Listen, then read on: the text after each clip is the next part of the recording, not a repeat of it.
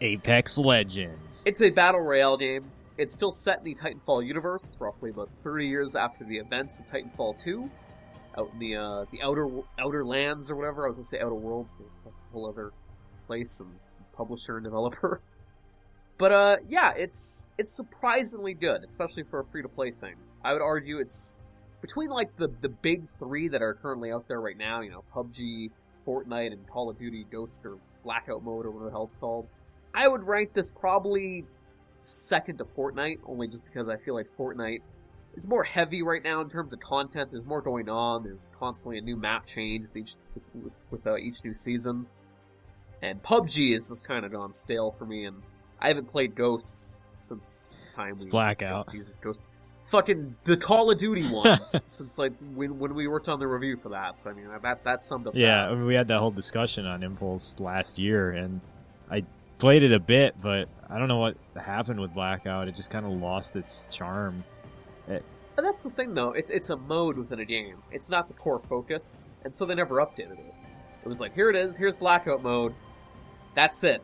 It's not going to change because they needed an excuse to put a new one in in the next game. Well, So why would they continually update this one when they need to have at least another battle royale mode in the next Call of Duty? they did say that they were supposed to add something to it, but you know, who knows what's going on I've with that? And doesn't really matter. Like Blackout's good, Whereas, uh, but it could be better. I feel like Fortnite and specifically with Apex, Apex Legends, that free to play model works better for them. Yeah, the free to play thing with Apex Legends is the only reason I'm playing it because if it were a paid thing, you know, I haven't bought an EA game in seven or eight years, so I wouldn't start now. Yeah, I think the last EA game that I went out of my way to buy was Star Wars Battlefront One. Their uh, their take on it, the dice take on it. Mine was SSX. So yeah, it's been a while, and um, you know, maybe that's not fair to someone like Respawn who's been putting out good work with Titanfall, but It's telling when they went out of their way to stress that like EA had no creative say in this game. if I have any complaints right now about Apex, is that it is pretty light on content. yes, Uh, at the moment, when you first start it up, you only have access to six heroes or legends. Sorry, two of them are pretty much uh, tied behind a paywall. oh, yeah, it's a serious grind.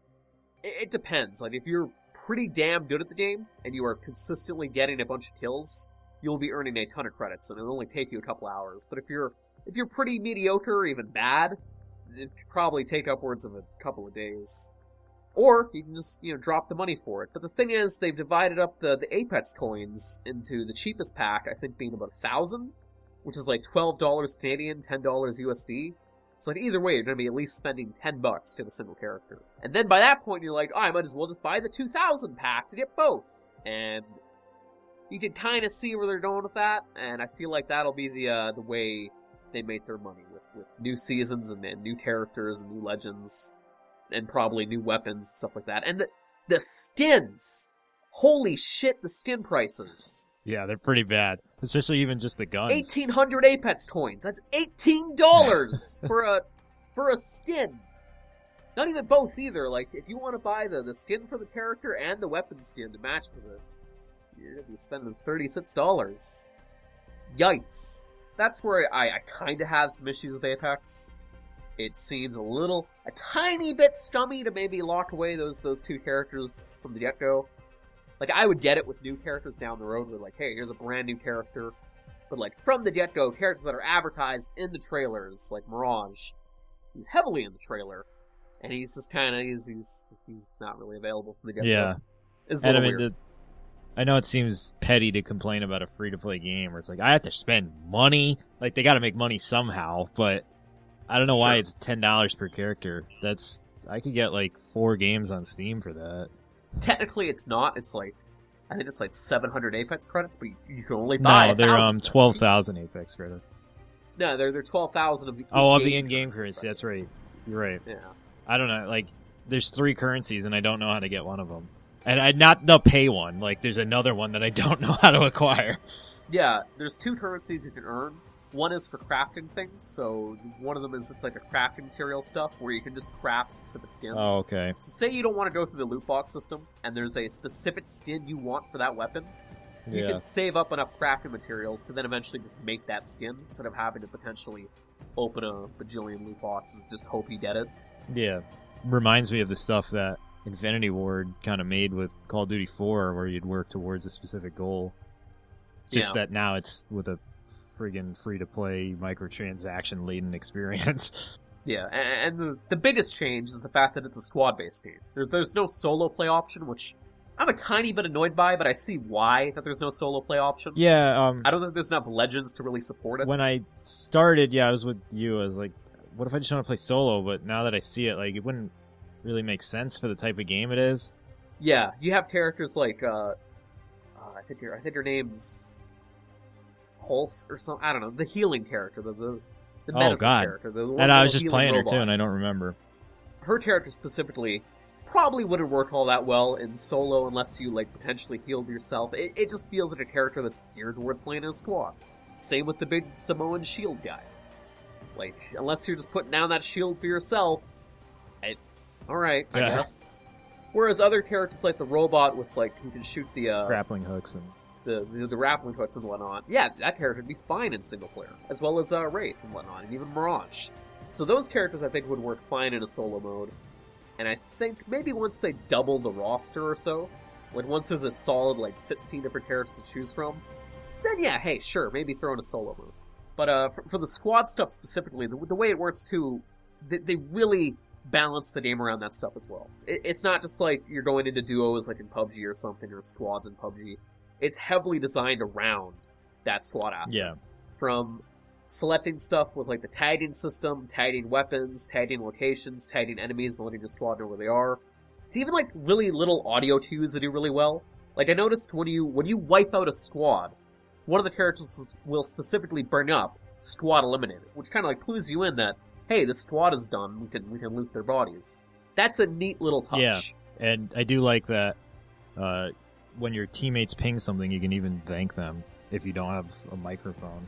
Like it's just it's these Yeah. stupid little things that they just help for that multiplayer team based aspect.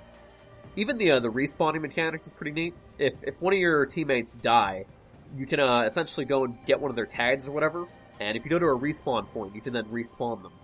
Which, in the late game when the circle is really small and you take that risk of potentially respawning your entire team if you're the last one left, that can be the deciding Yeah, I haven't seen it play into it like that, but I mean it's a nice change to the formula instead of just you're out and that's it. Because I mean, one of the biggest problems with PUBG is that if you do somehow manage to last to the top ten, matches are going on for like half a freaking hour, and then you just die from someone who the hell knows where, and game over, you're done.